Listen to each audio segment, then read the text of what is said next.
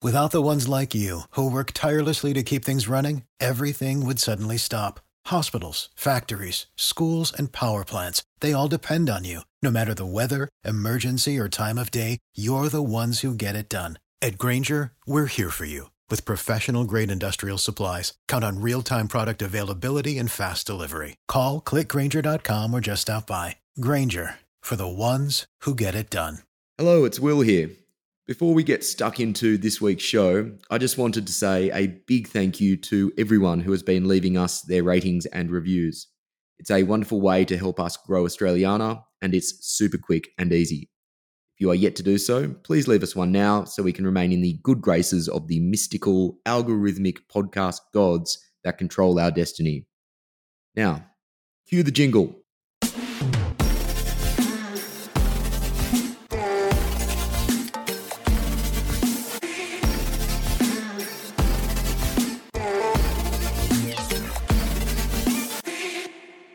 G'day and welcome to Australiana from the Spectator Australia. I'm Will Kingston. One of the most important academic papers of modern times was published in 2017. It wasn't concerned with splitting the atom or curing cancer or world history.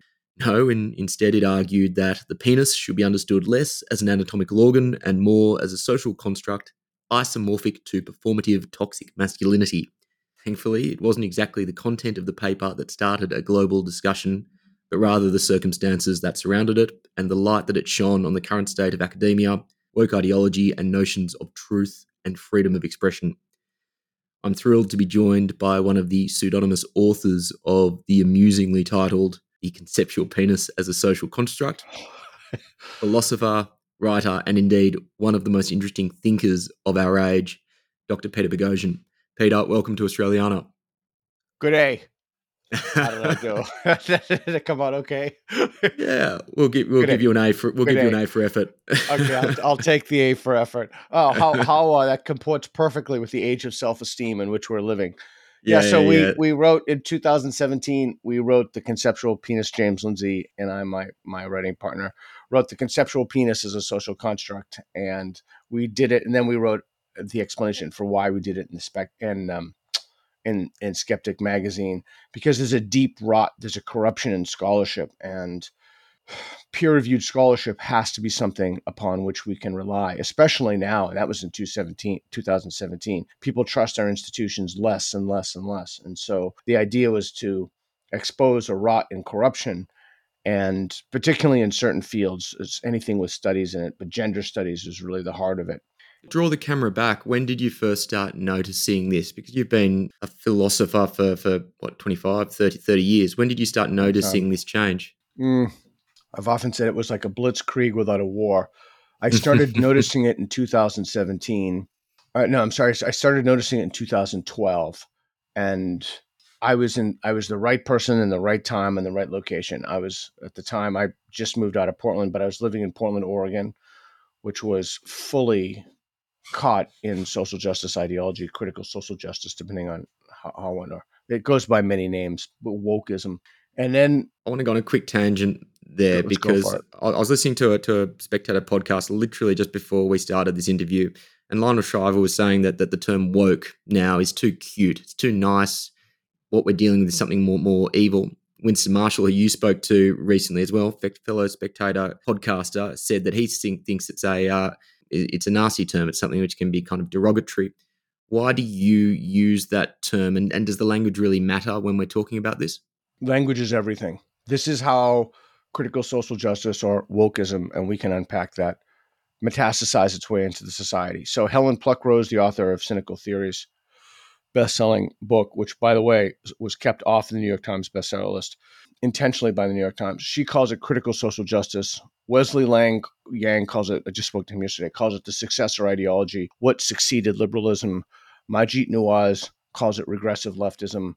Woke people used to call it wokeism, but one of the ways th- this isn't, it's really important to understand this is not an academic thing. This is not me being pedantic or, or overly academic. The way this, we're in this freaking catastrophe right now, this an epistemic avalanche of madness because people have used ordinary words and changed the meanings of those words. You mentioned right beforehand, you saw my interview with Laurence Fox when I explained that the motte and the bailey. The motte is the defensible area of the castle, the bailey is the area in which the, the peasants you know go they, that's not defensible they can be picked off by arrows every single woke word everyone and i think i wrote a piece for the spectator about this has a motte and a bailey it has a defensible meaning of a word and an indefensible meaning of the word and James Lindsay has also written about this, and he's the other author of the esteemed paper that you cited in the beginning. It should be read by by everyone, conceptual penis. And so, what happens is in public policy, the Bailey goes in, the the the words with double meanings go in, like inclusion, but the retreat, what they really mean before it goes into public policy, is so it is is the Bailey is what they really mean, and the re- the retreat is the motte when someone questions them about this. Oh, inclusion. You don't want everyone to be included, but what inclusion really means is is restricted speech. So, yeah. So the reason I use wokeism, it's a very specific word. The, the guy on hard, hard Talk, that was his first question to me. We in, in BBC Hard Talk, we don't have to use wokeism. We can use any word we want. Uh, some people could th- think the word woke is cute, but the most important thing right now is that the people who traffic in the ideology don't get to dictate the meanings of words. Mm. They just don't, and we cannot mm. cede that ground. Yeah, interesting. And, and uh, Peter, I've, I've been a, a fan for some time, but I think possibly my favorite thing that you've done is your series on woke in plain English, where you've oh, tried to you. really simply articulate that Motte and Bailey, what what we or what people who may not have kind of an everyday engagement with these culture war battles what they may assume that the word means and then what the woke actually mean. Correct. Is is a lot of is a lot of this the fact that you have a lot of well-meaning people Uh, when they hear a word like diversity or they hear a word like inclusion they go that is something that obviously we want to endorse but there is something behind it there is another agenda behind it and that's almost how that this gets gets momentum yeah, because if you ask the if you ask someone who doesn't participate, forget. Okay, I was just going to say I'm going to correct myself. I was just going to say if you ask someone who doesn't participate in the culture wars and political, but forget about that. If you ask someone who is political and does participate in the culture war, even they don't know what it means.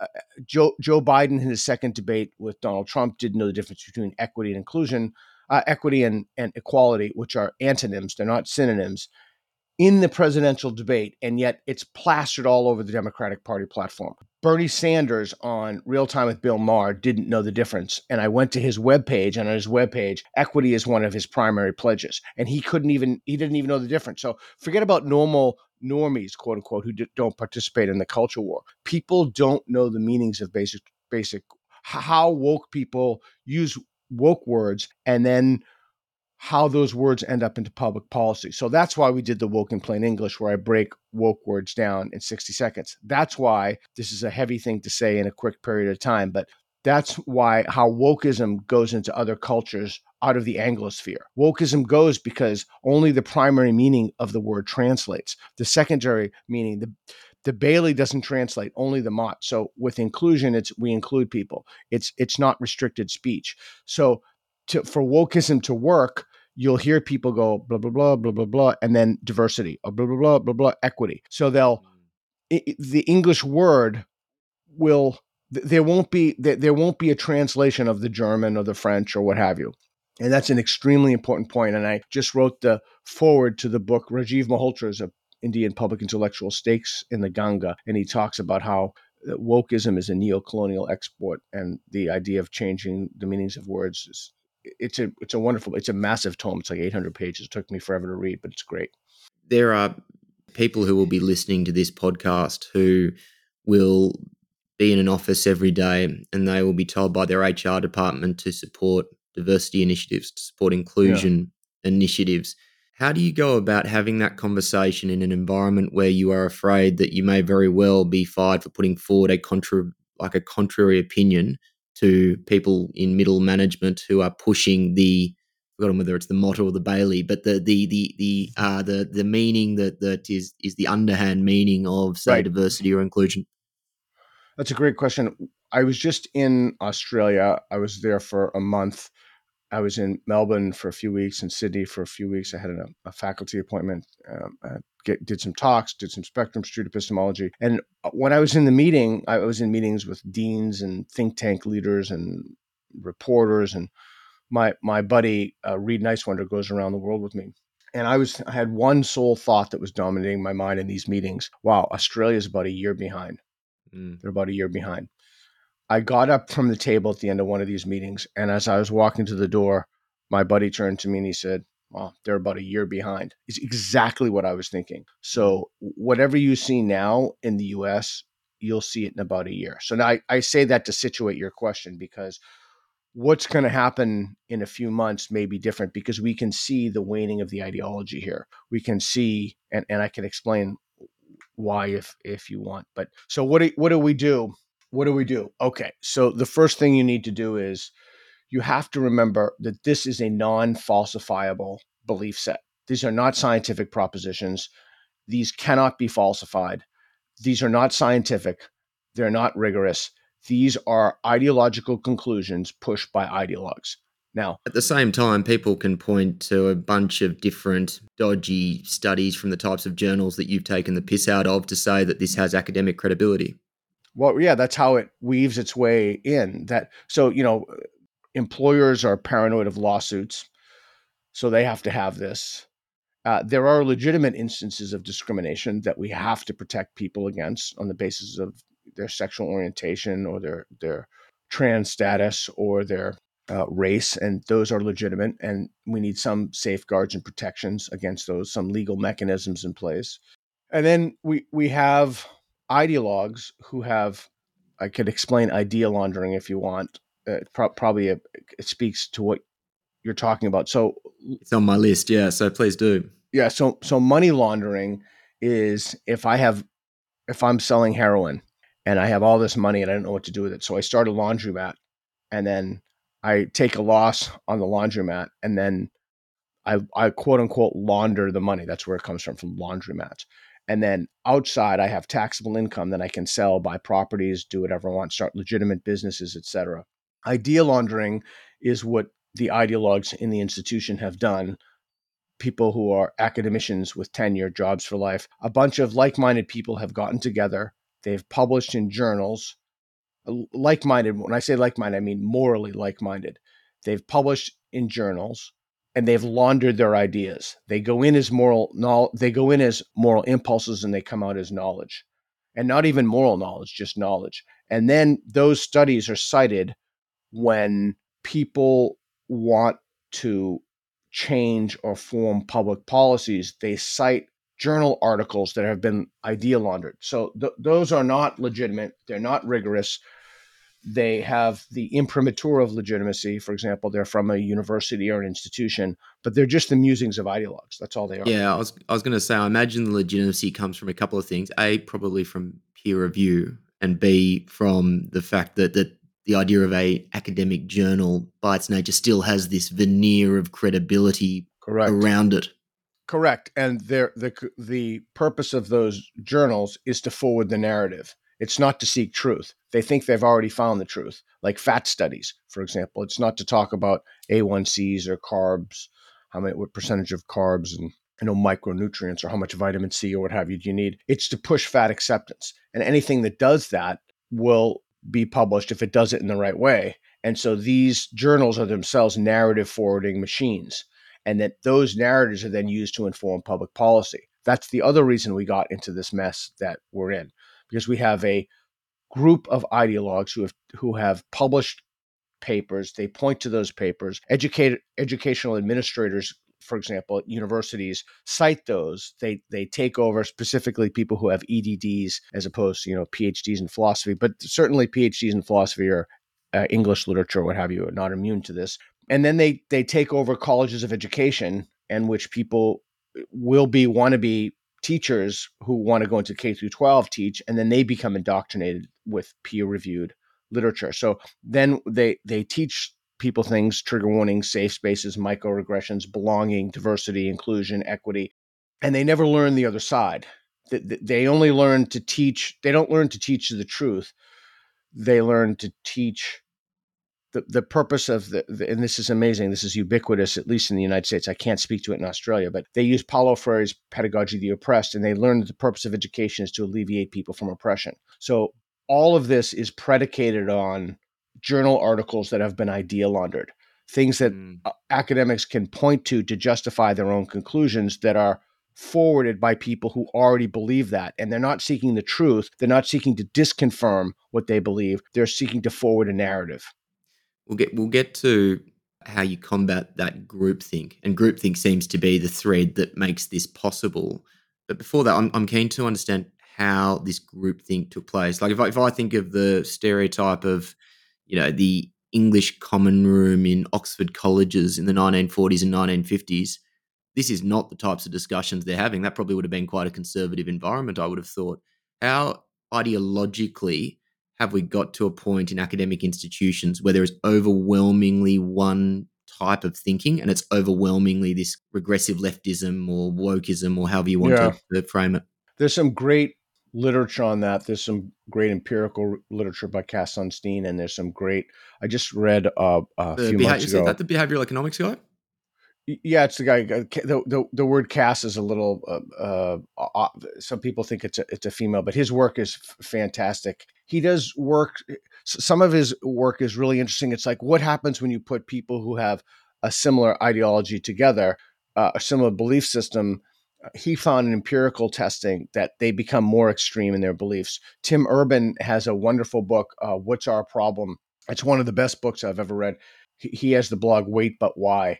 And he explains this in detail as well. So it's complicated, but the genesis of this, it, so it's complicated. Okay, so let's build upon what we've already discussed. So idea laundering. So in order to get tenure, you have to publish seven papers in seven years. You have to do other stuff too, but that that's that's like a key a key piece of that. Seven papers in seven years. Okay, so if you're attempting to publish in journals that have been idea laundered, you're publishing pieces. Remember these the point of the journals the entire purpose of the journal is to forward a narrative that in which you adhere to the orthodoxy the moral orthodoxy crit- critical social justice and the suite of propositions that cohere or that are found within that orthodoxy.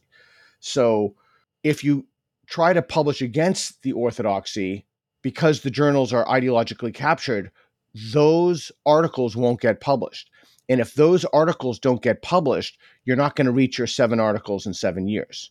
By the way, seven articles in seven years is a freaking joke. Like I could do that. Like no, I mean it's it's true. Like we we did t- we did we did we, we wrote 20 spoof papers, seven of which were published. We probably would have gotten four or five more in because we got better writing toward the end. This was post the conceptual penis in 10 months.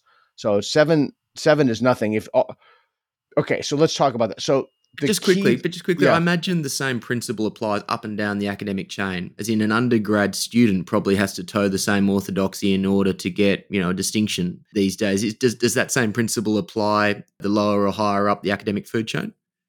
Uh, much less so lower, uh, but yeah, I mean, you cannot write. For example, I don't even want to say this because people will meme it out, but there are certain things that you can't write about or you can't give data for particularly mm. racial things, right? So you you can't even have that but as you go up up the academic chain or the food the food chain, I can't remember how you what you said. You're more held you're held hostage to the to the orthodoxy. So one way as this happened is that people will hire people who are ideologically similar to themselves, and they for all this talk about diversity. I love Thomas Sowell's quotation I'll believe there's diverse something I'm paraphrasing, but I'll believe there's diversity when they put a Republican in the sociology department. So diversity just means people who think the same. Diversity means intellectual homogeneity, ideally from people with dark skin or trans status or some historical oppression variable. From your work in plain English, people who look different but think alike. Yes, yes. Wow, you really did read uh, go through my stuff. Good. Yeah. Okay. So okay. So how did it happen? One, it happened because people were more likely to get published in journals that forward narratives if they themselves forwarded the narratives and they believed it. They taught those articles in class to their students and they taught them as they didn't teach the other side. So, for example, nobody ever in gender studies, I've probably asked, I don't know, I don't even know, tens of thousands of people this question. Have you ever studied Martha Nussbaum's critique of Judith Butler. Not a single person has has studied it. And it's a the reason is because they forward narratives and they want people to believe certain things that they think are true. And there's no dialectic. There's no other side of it. There's just this one uh, funnel like it's like a fang. You just take a fang in the neck and just suck the blood, and then that's what there is. So, okay, so that that's one way that happened. Throwing people out, or it expedited very very rapidly once diversity equity and inclusion came came into the picture because then these offices went around hunting people they hunted me they hunted Bruce Gilley, who wrote the case for colonialism, at also at Portland State. They've hunted Charles Negy a- from Central Florida. They've hunted I've just countless people uh, who hold positions that they don't think you should hold. So you then have a, an enforcement mechanism for the ideology, and even the threat of being under investigation is huge. Even the threat of it. So anyway, it, it and and then when people who are like ideologically similar get together and they don't hear other points of view, you move from epistemology, which is how you know what you know, to morality. So you move from oh, from what you know what Socrates fa- famously talked about about what is knowledge. Knowledge is true justified belief or justified true belief. Justified, you need a reason for believing it. True, it's you know it aligns with reality. And belief, you believe it. It moved from they don't have justification to this to they're a bad person for believing this teach the other side of the issue. There is no other side. And then they'll talk about Nazism. Oh, there's no other side of throwing Jews in ovens or what have you. Okay. Well, so the, the, these are all variables and factors for how how this happened. Mm. Does that make sense? Is that clear? Yeah, it does. And we'll get to street epistemology in a second, but I want to go a bit deeper on the, the cultural rot within academia first.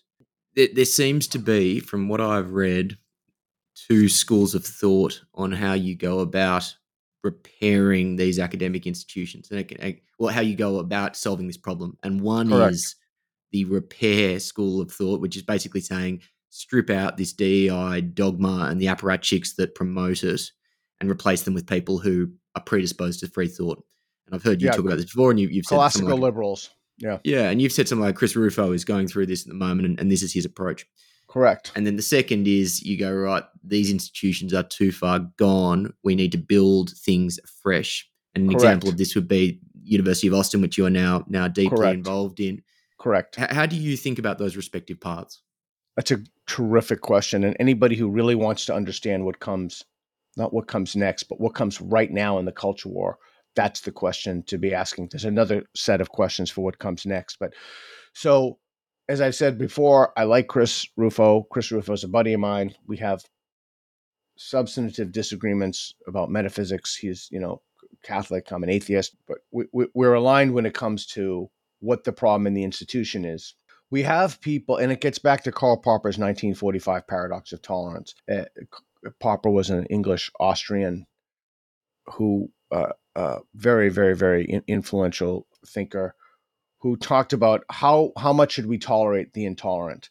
The very purpose of the office of diversity equity and inclusion the in, the raison d'etre of the office of diversity equity and inclusion is to limit people's speech and protect quote unquote uh, minoritized that's another word that i give or to protect people from certain types of speech. It's to restrict speech. That's the whole purpose of the office. That's literally what it does. So if chris rufo is successful and you know Vivek Ramaswamy is another one. Ron DeSantis, Vivek is a is a presidential candidate. Ron DeSantis is a, is another one. Vivek is actually in, in second place now, right after Trump. Really interesting guy, by the way. A really interesting fa- guy. Yeah, fa- fascinating, super smart, super smart guy. So I run a nonprofit, and I I cannot I'm not allowed to endorse any candidate. So I'm not I'm not endorsing Biden. I'm not endorsing Vivek, but I will say no, no but there, and I will say uh, Vivek's uh, uh, last book. I, I just I just finished it a while ago. It's great. He's super smart. He's like he has great insights in, into so much of this stuff. But okay, so so bracket that. And the Christian nationalists are going after him like crazy because he's a Hindu even though he believes in God and he's a vegetarian. And somehow these maniacs have found a reason to be upset with people who are vegetarians. Anyway, we'll get so, on to religion. Don't worry. Gonna...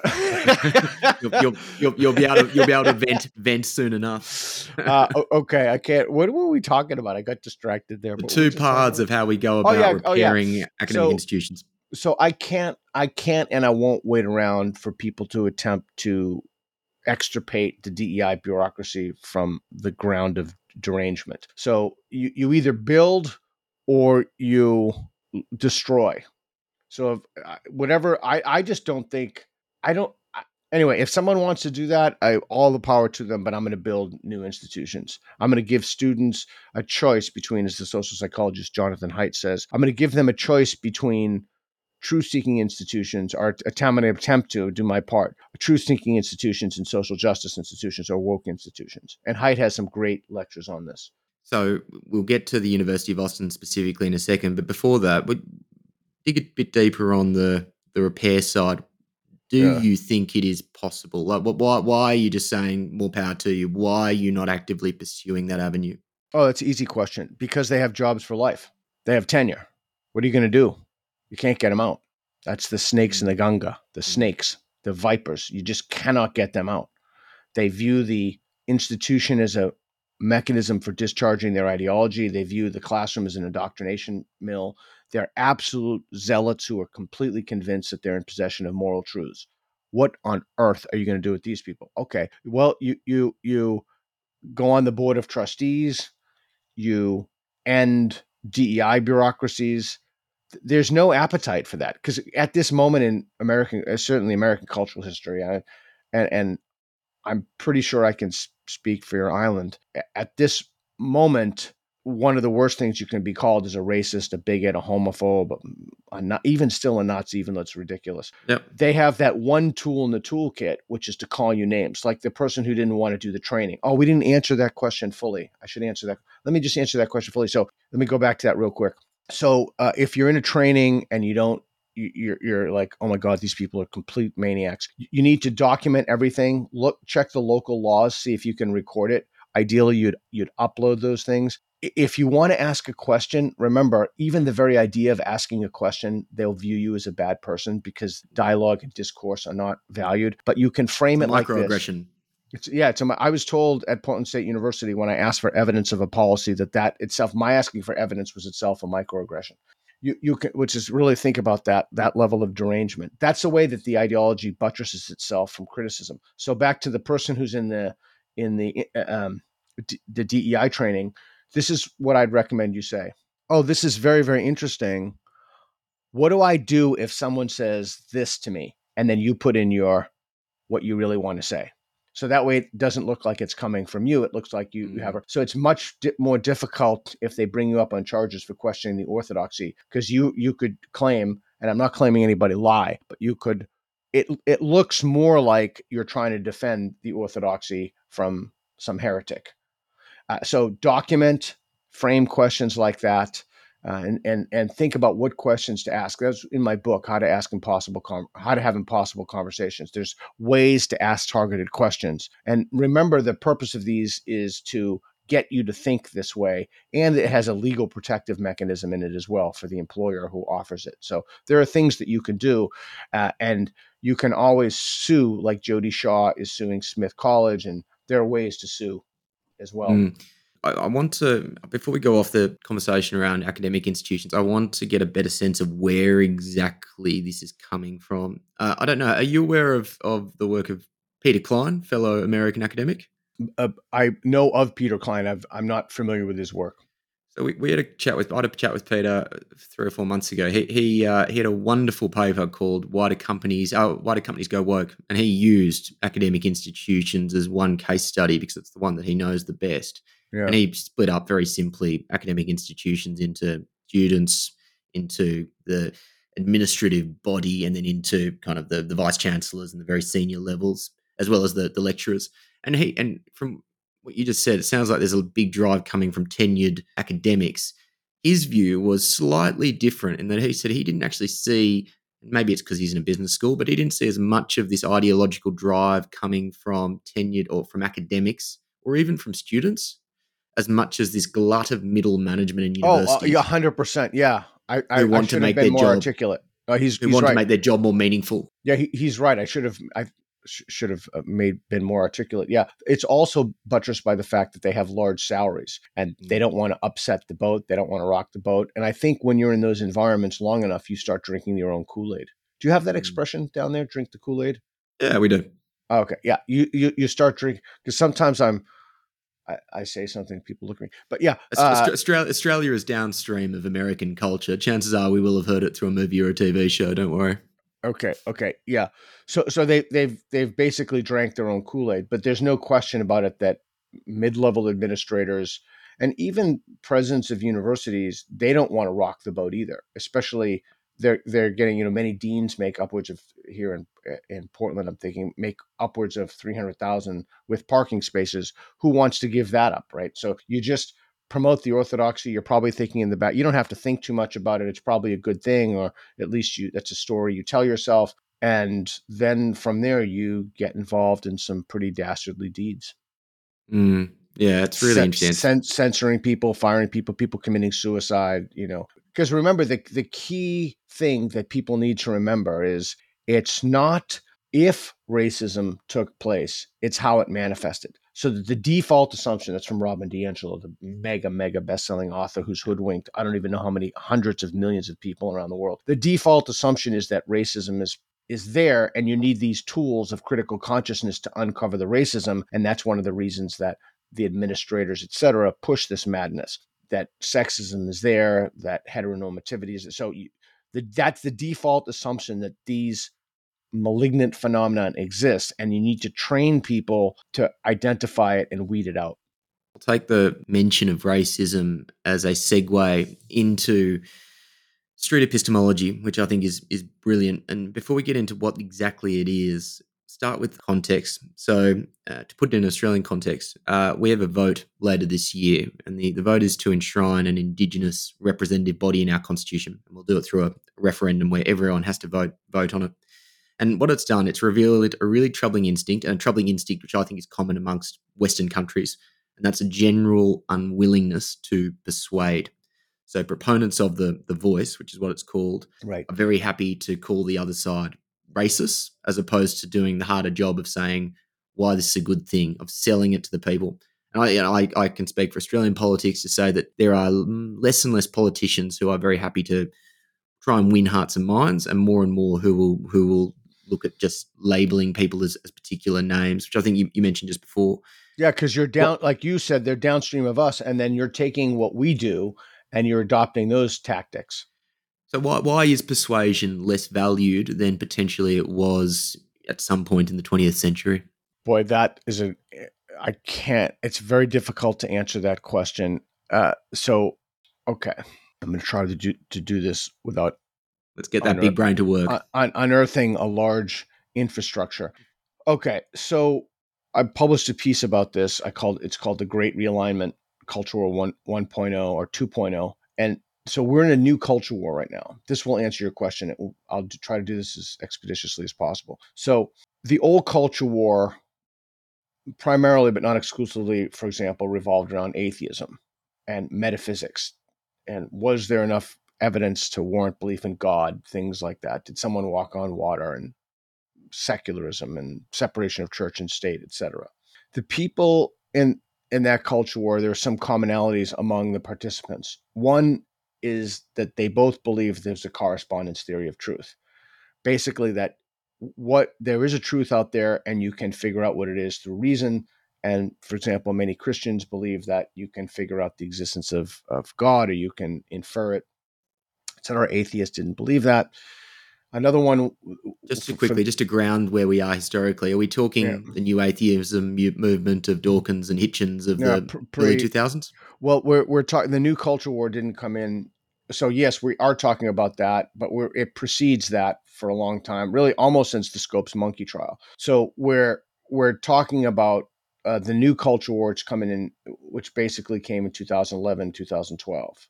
One of the vital, one indispensable way to understand wokeism and the new culture war is that the people who participate in this culture war do not buy into the same rules of engagement. In Culture War 1.0, someone would, would go up and they'd make a speech and someone else would rebut them or they'd debate or they, they would nothing wrong with protests in fact i'm a big fan of peaceful protests actually peaceful protests but in Culture War 2.0, what you see is the people, woke people, don't buy into the rules of engagement. So they don't believe that, as I've said repeatedly in this podcast, discourse, debate, etc., are, are the ways to solve problems. The black lesbian Audre Lorde has a wonderful piece. The master's tools cannot disable the master's house. The master's tools are epistemic adequacy, science, discussion, conversation, debate, dialectic, discourse. Those cannot disable racism, patriarchy, heteronormativity, cis ableism, etc. And so, what you need is you, you need to disrupt and dismantle. That's the quote quotation. To disrupt and dismantle. So th- the people who participate in the ideology, when you don't participate in the same rules of engagement, so if someone gives a speech, you don't like it, you disrupt the speech, you bring you blow bullhorns, you report them to the Office of Diversity, Equity, Inclusion for rape, rape, like actual rape. Don't worry, you don't need any evidence because you have these things called bias response teams that are at over 200 institutions that anybody can follow follow file an anonymous report that goes to the police department. Uh, don't believe me. Jillian Melchior has written about this, and others subsequently have written about this. So when people do not buy into the rules of engagement, very, very nasty things happen very, very quickly. Antifa would be a great example of a whole group, the militant wing of, of wokeism. And ah, that's another thing. Don't let those words fool you. Anti fascist, right? That's how people get hoodwinked. That's how their moral mind overrides their rational mind. Oh, anti fascist. I'm an anti fascist. Well, who's not an anti fascist? But the thugs of today come I was trying to think of that Huey Long quote. I can't think of it, but the anti-fascists of today are, are I, can't, can't remember the quote, but the, these they're identical. They're thugs. They're using identical tools for what they consider to be a course of justice. Andy Ngo's just had a trial here. His book uh, Antifa is excellent on that. Yeah, yeah, well, we were saying we've both spoken to, to Winston Marshall, who, who paid paid a heavy price for, for supporting that book, and I think he's been well and truly validated in in in, in what we've seen subsequently. Yeah, he's Your response. Winston's a great guy. I lived in his basement for a month. He became he became a good friend of mine, and I nothing but respect. And so that's another example. So here's an example of Winston. So Winston's a Christian, and I'm an atheist. And not only did neither one of us hide it, but we discuss it and we talk about it. And that's not a reason not only has that not damaged our friendship, that's enhanced our friendship, right? Because I, I love Winston. I, I really do love Winston. And I have a genuine uh, fondness for him and I like him. And my respect for him and my caring about him as a person has absolutely nothing to do with the fact that he thinks someone walked on water. And my disagreement with him that I don't think anybody ever walked on water is absolutely unequivocally not a reason to be upset with someone or end a friendship with someone. Winston's an incredibly kind, decent human being. His metaphysical beliefs are largely irrelevant. I'm keen to get into that discussion around how we have religious debates effectively. But just before we do, talk to me about street epistemology, what it is, how do the mechanics of it work, and what are you trying to achieve by doing it? Street epistemology is my life's work. It is a way to help people a non confrontational, non adversarial way to help people align their beliefs with reality, to calibrate the evidence and the reason that they have for their beliefs to the confidence in those beliefs. And again, the key there is it's non confrontational, non adversarial. So, my friend Reid Nicewonder, who's the president of Street Epistemology, we go around the world and we do street epistemology. I wrote about it and coined the term and wrote about it in 2013 Although I just read that someone said I didn't coin the term, but I haven't. Uh, I haven't looked into that. But in in was it two no two thousand? Whenever I I published that in my book, so it probably preceded that a couple years. But we do something called spectrum street epistemology, and the idea is you take epistemology out of a university context and you bring it to the streets. And so we put lines of tape on a sidewalk, and you can see these videos in that we did in Australia God, what's that one of the name? Flinders Station we did in Melbourne. And, yeah, in Melbourne, uh, yep. Was it Flinders or Flanders? And then well, we yep. did a bunch of them and, and some parks and such. And we basically ask people to have conversations with us and we give them a, a statement. Trans women should be allowed to participate in women's sports or whatever, whatever the, uh, the statement is. And these are all posted free on my YouTube channel. We do this as part of my nonprofit, National Progress Alliance. And then people will go to a line, strongly disagree, disagree, slightly disagree, neutral, and then the other side. And then I'll ask them targeted Socratic questions, and then I'll facilitate conversations between people on different lines. And it, those are fascinating to watch. It's and it's also fascinating to watch because you can see people change their their belief in real time. Physically, you can see them move to a line, a different line. We live in an age where people are so ingrained in their way of thinking, and conversations are so adversarial. Twitter, we've seen, is just toxic, and, and even in the real world, it's similar. What is it about this method that breaks that particular part of the brain that is saying, I need to stay with my tribe? So when I designed street epistemology, I pulled from of, of I did this I did this in the prisons. The prototype was the pre, precursor to actual street epistemology was when I taught in the prisons. I found questions throughout the history of Western intellectual thought. You know, I can't remember with them off the top of my head. It was so long ago. But what does it mean to be a man? Questions about justice, and I took the lessons from that experience and then I delved, took a deep, deep dive into hostage negotiations, cult exiting, uh, applied epistemology. But basically, it's at the core of it is Socratic tools. And when you, and I wrote about this in my last book, How to Have Impossible Conversations, many people have well rehearsed defenses for conclusions, but not for epistemologies. So What's the difference for people who wouldn't wouldn't understand that? Yeah, so if you challenge a conclusion, like a conclusion is the United States should have a border wall. That's a hot topic. At least it was. I'll probably be a hot topic in the next debate, uh, next election, but who knows? But should the United States have a border wall as a conclusion? How do you know that the United States should have a border wall? That's an epistemology. Like I know this because I know that X number of Mexicans come in or Canadians or or I know this because every country has a right to defend its borders. So that that would be like the, these are my reasons for believing this. And so then you'd say to someone, so like you'd put someone, you'd put them on a neutral line, and you'd you'd say the rules of the game very simple. You can move anytime you want or not move at all. But uh, the only thing is you have to commit to a line. So you you can't go in between the lines. You have to make a full change your mind, and then you say, okay, the United States should have a border wall two border walls, one between Canada, one between Mexico, or a border wall to make the claim simpler between United States and Mexico. Five, four, three, two, one, move. People move to a line, and then you begin immediately asking them targeted questions. You could do cool stuff too, like you can get them to uh, uh, switch lines. Like if someone's on strongly agree, you could get them to argue for strongly disagree. And this is this is something that's it's not difficult to learn. I've put out videos on how to do this, and my hope is that teachers, educators, and people will bring these tools to the classroom to start asking people questions about what it is, how confident are, are they in certain beliefs, and does their confidence align with the evidence?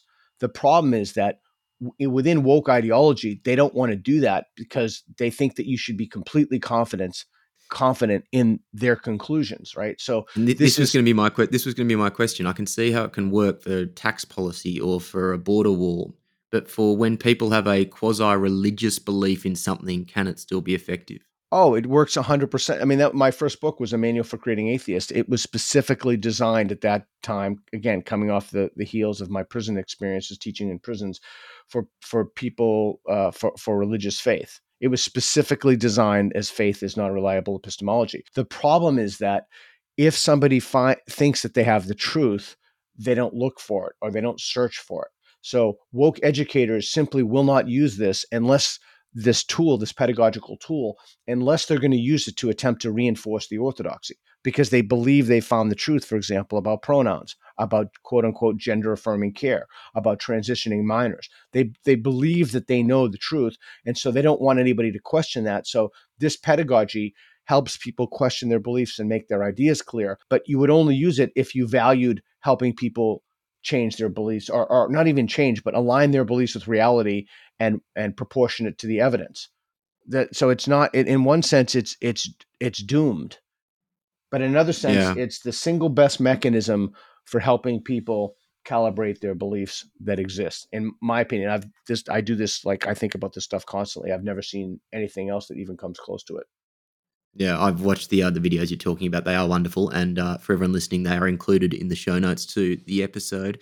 I'll let the dog off the leash. We'll move to to religion. I spoke to Brendan O'Neill recently, who I know you've spoken yeah. to recently as well. Yeah, yeah. Uh, I just had I had I had drinks with him and Andrew Doyle. We had an awesome night out. Those he's a great guy. I love him. Oh, funny. Well, Andrew Doyle's coming up on the podcast as well for our listeners in the next month or so. So it seems like we've got a, a similar rotating roster.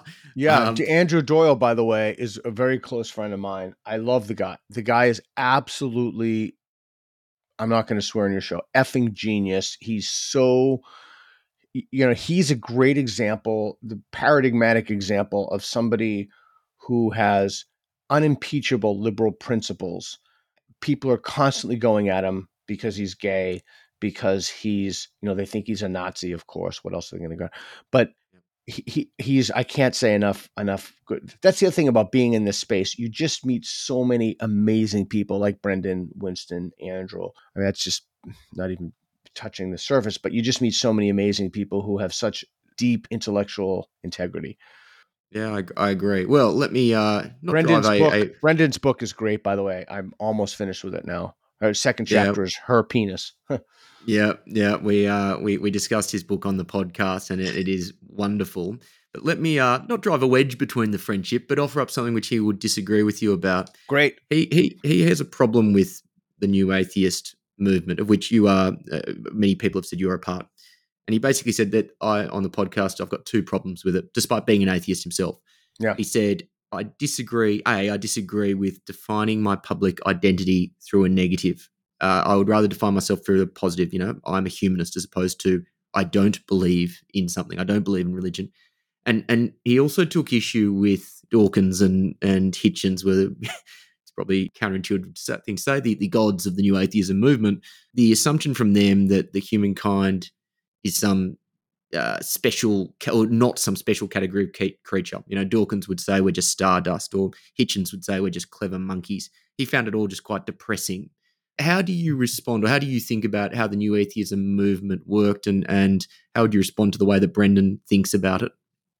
So that was a compound question. So the first part of the question was I was trying to track it while I answered in my head. The first part of the question is, oh, defining oneself in terms of a negative. Yeah, that's true. I, you can look, you can just substitute non-stamp collector for atheist. Like you cannot collect stamps. The number of people who don't collect stamps are vast. In fact, almost nobody collects stamps.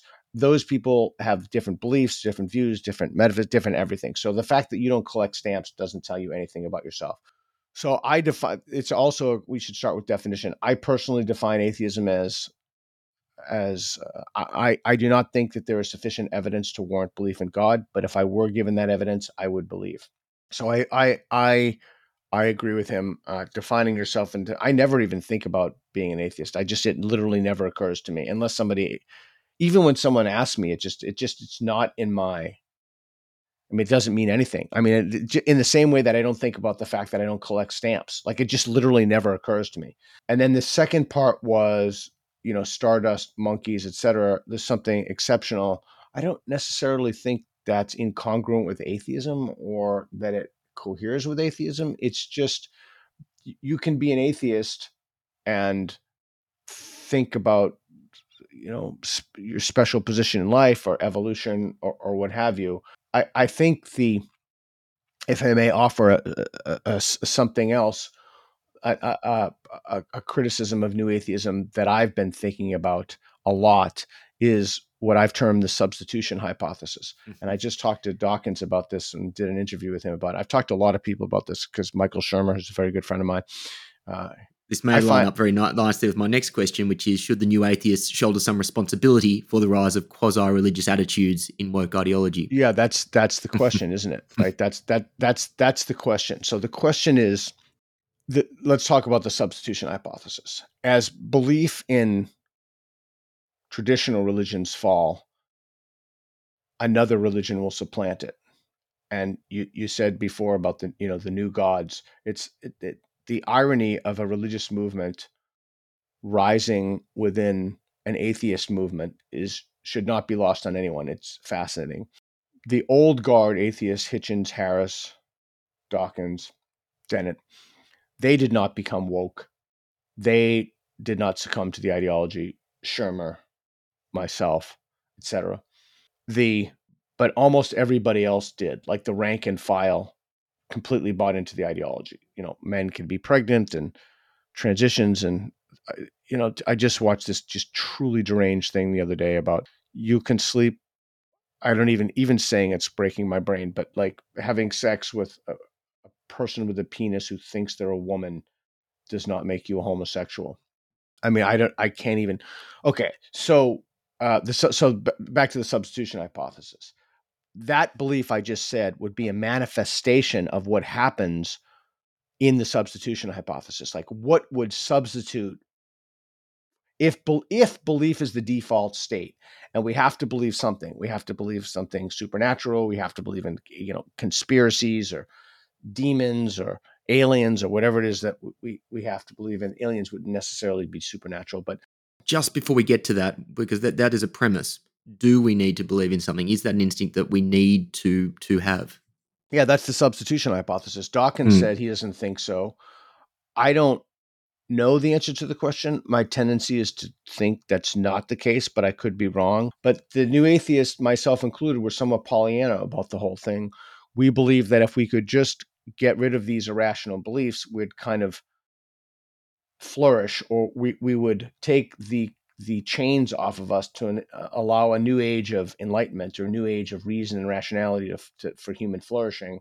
Turned out that that's false. Something far more dangerous took its place. You know, they, I, I tweeted out and people gave me a lot of crap for it, but it's true. There are degrees of crazy, right? And there are degrees of dangerous, and not all ideologies and not all beliefs are equally crazy or equally dangerous. And so the belief that someone walked on water is far less crazy than many of the beliefs that that woke people have, you know, about a whole conspiracy. Everything is systemic, like you know, Ibram X. Kendi, that every disparity in outcome is due to systems. I mean, that's just demonstrably false. Like truly, you can demonstrate that that's false. But okay, but bracket that for a second. So if the substitution hypothesis is true, and religion took over as the new as the new and and wokeism took over as the new religion it was because the new atheists did a number on Christianity in particular, but religion in general.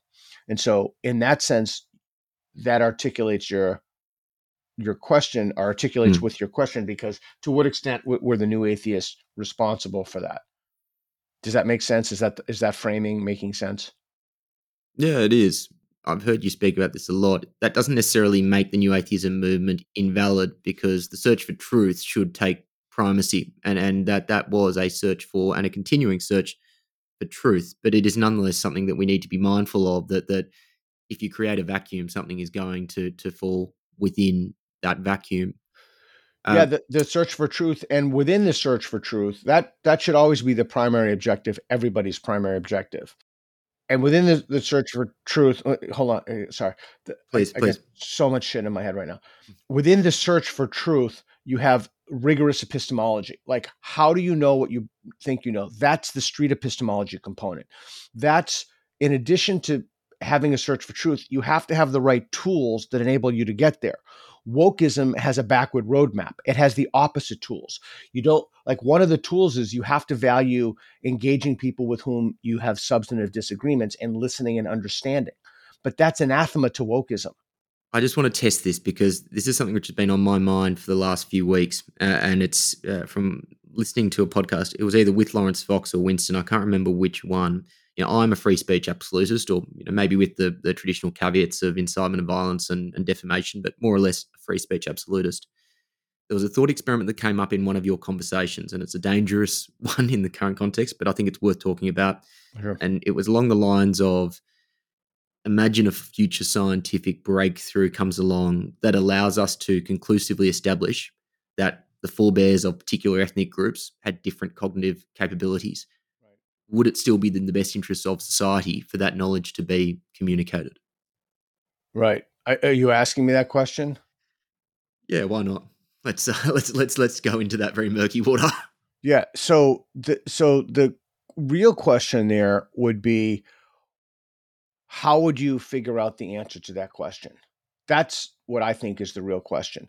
You'd have to have an ethical infrastructure in which people were allowed, eh, particularly in, democratic societies through democratic institutions, to debate and converse and you know questions like oh should there be forbidden knowledge what would the consequences of this be should we formulate immigration policies for example around whether or not this is true should you know but i the, and then you said the normal caveat but the normal caveat also applies here just because it's true for a particular racial group accepting by fiat that it is true. It doesn't mean that not, not only does it mean it's never ethically justifiable to treat an individual from a particular group on the basis of the stereotype even if the stereotype is accurate of that group right? So even then that's not a reason to discriminate against an individual based on the group stereotype. But the answer to your your question is you would have to have a mechanism in place so that people could debate and talk about it. And if you just have people coming in and making this forbidden knowledge, that's when your problems are going to begin. And it feels like one of the reasons why we do have these types of people saying something should be said and some shouldn't. You know, I'm thinking, say, big tech is one example seems like as a society we're not nearly as good as we once were back in the days of say John Stuart Mill yeah. of talking about free speech or, or advocating for free speech on first principles. And as a well, consequence yeah totally. many young many people many young people particularly default to if something is nasty if something is bad if something mm. is quote unquote hateful hurts my feelings yeah that's yeah. right that's becoming increasingly becoming the default and and for Australia, it's a little different from the United States because that's enshrined in our constitution, right? That's why yes. we have a constitution. That's the whole point of having a constitution. This is so states can't vote in things that are against inalienable rights. Yes. Well, we have a constitution. It's just unfortunately free speech isn't protected within it. Correct. How can we make the case for for for free speech better than we currently are? That's a huge question. Andrew Doyle, who you're going to have on the book, uh, you should ask him that question. I'll I'll punt to him. He has a wonderful little book, easy to read, etc. Free speech. But uh, bottom line, it you know, and, and he and I have had debates where we we take opposite sides of the coin. We both argue for and against free speech, uh, which unfortunately we had to do because the people who are against free speech don't believe in free speech, so they don't know how to make arguments. That's the other thing. What it does over time, if you're not exposed to other ideas, is it dulls you cognitively and you become a hostage to your own whims to whatever the cultural capriciousness has to be. So you have to have some way, some corrective, some way to get in there and challenge and think about and think through and engage ideas. And free speech is one of the best ways to do that. The other thing the other reason for free speech is many of the people who are against free speech think it's harmful to minorities. But exactly the opposite is true. Every single civil rights uh, achievement we've ever had is precisely because of free speech. But in order to know that, you would have to understand history. You'd need to talk to people or at least look at people who with whom you have substantive disagreements. But the problem is that this ideology has built-in mechanisms to prevent it from dislodging from its hosts. One of those is discourse is bad, dialogue is bad, free speech is bad, etc. And when you have those beliefs, you never have any corrective to figure out if the things you believe are true because they're never challenged. And one, well, one more thing you didn't ask me, and I want to get back to real quick about our, our other our, our other thing is very briefly about the substitution hypothesis. So why is it that and this is a question that's fascinating fascinated me. Why is it that some people have fallen for this insanity hook line and sinker and other people have just said that's completely insane. Like what that like this whole idea of a man who wants to breastfeed and they get chemicals into them and then they want a womb so they can get an abortion and again that this is an extreme example but why is it that people is there some personality or attitudinal disposition or characteristic that some people have that make them not immune but more resistant or less likely to become ideologically captured themselves or have their cognitions hijacked by some mind virus like wokeism? Like what what is it that are there some personality dispositions? Is is there an educational? I was just reading this um great piece in the the epistemology of democracy by K- Kenneth or Keith Stanovich, and it was called. It's about my side bias. The only thing that my side bias is one of the most difficult things to get out of. You know, my side is true. Kind of people call it tribalism, etc. Those hooks and those anchors are very, very powerful for people's beliefs and we could talk about that but i just wanted to throw that out there to people who are listening like really think think about it. Why is it that some people can resist trends and cultures of the age and other people cannot? Because wokeism will fall you know specifically this whole trans thing and detransition uh, under 18 et cetera. Why is it that some people fell for this insanity hook line and sinker? Like having Lia Thomas an intact male in the women's room at, at, at, at swimming events with his penis hanging out in a woman's room. And when the women complain, they're told to seek psychological counseling. Like, how is it that some people fell for that and other people said that's the most insane shit I've ever heard? Like, what is it that th- that those people have? And the question for your listeners is, how do I cultivate that? How do I cultivate that so I do not become an epistemic victim? How do I cultivate that so I do not fall for nonsense? You should be asking yourself that question, and our institutions should be teaching people how to do that, and they're not. They have failed us. Mm. They've failed a generation of people who think that they're smarter and wiser and more educated, but they're less of all of those things.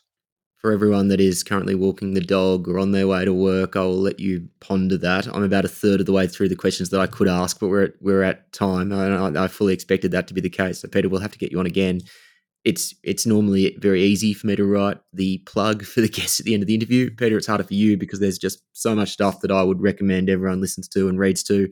We've got the link to your website and your link tree in the show notes, so everyone can go on there and see everything from how to have impossible conversations to the street epistemology stuff, your podcast, which is wonderful.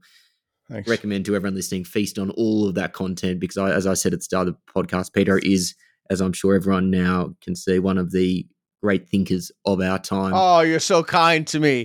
That's well, very nice of you to say. That's very very kind of you to say. Thanks. I, I don't know how tr- I don't know how true that is, but I just I, I, I is is very very kind to you. But I think that the key to all of this stuff is that you know when you think about things, you just reason openly and honestly with yourself, and you surround yourself with people who will love you and just be your friend regardless of of what conclusions you come to like a sincere person should not be discriminated against.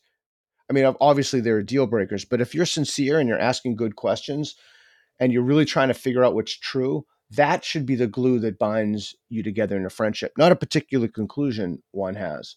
And so i think that's I think that's really important and that we've lost sight of that. And the other thing I think we've lost sight of is that it's okay for friends to, to, you can let friends be wrong. Like you don't have to be in complete congruity with everything someone believes is your friend. In fact, is the relationship will be far more interesting if you don't believe everything that somebody believes.